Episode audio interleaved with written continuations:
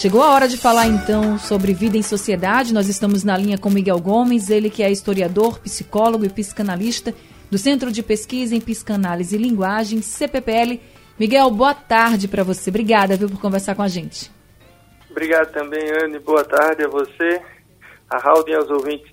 Boa tarde, Miguel. Na semana passada, Miguel, a jornalista Eliane Brum publicou uma matéria em que entrevistou diversos psicanalistas e psiquiatras sobre a influência do momento político do país na saúde mental das pessoas os profissionais se mostraram preocupados com a maneira que o debate político tem afetado os brasileiros, com crises de estresse, ansiedade e até pânico se mostrando presentes nos consultórios. O cenário é mesmo este, professor? As pessoas podem desenvolver transtornos relacionados à saúde mental por causa do estresse político, Miguel? Pois é, Raul. As pessoas normalmente costumam pensar que os problemas mentais, o sofrimento, a ansiedade, isso tudo vem em decorrência de coisas muito pessoais, muito individuais. Mas na verdade não é assim, porque a gente não vive sozinho no mundo, a gente vive em relação com outras pessoas, a gente vive em sociedade, a gente vive em comunidade. Então esses fatores ambientais são muito importantes para a saúde mental individual. Isso é reconhecido pela comunidade científica, pela ONU, né? As condições socioeconômicas são importantes para a saúde mental. E inclui, inclusive aí, o ambiente onde a gente vive. E o que a gente tem hoje, o que é, a Eliane, que ela tem um texto maravilhoso, vale a pena sempre ser lido, mesmo que você não concorde com alguma coisa, é uma pessoa que faz a gente pensar sobre o país, que ela fala nesse texto é que o que a gente vive no país hoje é um momento de um adoecimento em que alguns dados científicos, em que uma verdade que deveria ser compartilhada por todos, começa a ser questionada simplesmente porque alguém diz que não, não é assim, porque eu acho que é diferente. A gente precisa entender que achar é uma coisa. Ter uma opinião é diferente. Né? Eu posso até achar que o vermelho é mais bonito que o azul, que o amarelo é mais bonito que o verde. Mas eu não posso simplesmente, sem nenhum argumento, chegar e dizer que a Terra é plana. Porque a Terra não é plana. Existem evidências que mostram isso. Existem, desde os gregos, que sabem que a Terra não é, não, não é plana. Então aí não é questão de achar. E o que ela coloca no texto é que o país hoje vive um ambiente que você tem um governo um governante, para ser específico, em que ele governa a partir da própria opinião. E o que é que isso gera nas pessoas? Isso gera que, aquilo que a gente sabe, aquilo que é a nossa voz, aquilo que a gente aprendeu, não é mais considerado. Então a gente perde um pouco o lugar na, no mundo, na cidade, e isso sim provoca adoecimento ansiedade, provoca depressão. É verdade o que ela constata no texto a partir de colegas. A gente tem um aumento nos consultórios nos últimos anos de pessoas com essa dificuldade, qual é o sentido da vida, a crise de ansiedade por conta de um trabalho que está cada vez mais extenuante, as pessoas têm que trabalhar cada vez mais para manter o padrão de vida e às vezes nem assim. Então tudo isso gera sim muito adoecimento. Miguel, a gente ouvindo você falar, a gente sabe que a situação está muito complicada, o país está muito dividido mesmo. Muitas pessoas estão desfazendo amizades, enfim. Uhum. Como então não se deixar abater por essa situação toda do país, não se deixar envolver? É difícil, você lê algumas, algumas notícias, você escuta, você vê, inclusive, e fica se perguntando qual será o nosso futuro. É, é quase que você diz assim, não tem como não se preocupar. Tudo bem, mas como é que então a gente pode se preocupar, Isso. mas é. não adoecendo, por exemplo? Pois é, a gente precisa é, aprender a discutir, a debater os assuntos como eles precisam ser discutidos.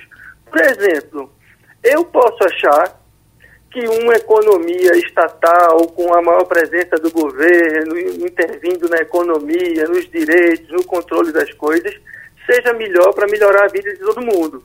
Uma outra pessoa pode ter uma, uma opinião diferente e achar que não, que um governo menos intervencionista, mais liberal, vai provocar um maior aumento de riqueza e, com isso, um maior bem-estar das pessoas. A gente pode debater essas duas opiniões. Isso é possível, a gente precisa fazer isso. E a gente precisa encontrar aí qual é o meio termo, qual é o campo de força que está mais forte, que vai predominar num momento, que vai predominar em outro. Isso faz parte do, da democracia, do, da discussão política. É fazer a discussão próprio... algo saudável, né? Porque Isso, hoje em dia é, não é tá, né? transformar né? a discussão num debate. O problema é que as pessoas hoje estão levando as discussões para um âmbito pessoal. Então, assim, quem pensa diferente de mim não está pensando diferente de mim. Eu acho que ele está errado. E ele não pode ser considerado. E, e, aí, por não ser considerado, eu não valorizo o que ele fala. Ou pior, começo a levar em consideração argumentos que não são verdadeiros. Uhum. Né? Então chega alguém e diz, não, o Fernando Santa Cruz lá, o, o, o pai dele, é, o presidente do o Fernando, o pai dele não, não, não foi assassinado pela ditadura, foi assassinado pelos próprios colegas. Bom, isso não é mais uma questão de opinião, isso é, uma, é um absurdo uma pessoa dizer um negócio desse. Então, Professor. Então aí a gente não tem debate, aí a gente tem uma opinião que cai do céu e a pessoa quer transformar ela em verdadeira. Então isso leva a um sofrimento. Miguel, e quando os psicanalistas, vocês colocam psicanalistas e psiquiatras, usam o termo tóxico para se referir ao momento do Brasil, o que seria uma situação tóxica ou um país tóxico? A gente pode pensar num país tóxico, um país em que não reconhece o sofrimento, que não reconhece a palavra do outro. Quando você tem alguém que está falando algo em nome próprio e não é reconhecido, então você tem aí um Estado que pode estar tá sendo tóxico. Você imagine o que é para um, um, uma pessoa que tenha um companheiro do mesmo sexo, que pensa em se casar, em adotar uma criança para constituir uma família, diante do que escuta do, dos nossos membros do governo, de ministros, de secretários de direitos humanos ligados ao governo federal. É claro que essas pessoas estão vivendo um ambiente profundamente tenso, porque os direitos que elas suaram para ganhar por todos esses anos podem estar indo pelo ralo porque alguém acha que só a família só pode ser o homem e a mulher. Então, veja, isso leva a uma toxicidade do Estado que adoece os seus membros. As pessoas vão ficar doentes com isso. A gente precisa ter muito cuidado e a gente precisa resistir a esse tipo de pensamento para a gente não voltar aí para o século XVIII, XVII. Então, para essas pessoas não adoecerem, Miguel, o que é que você diria para elas?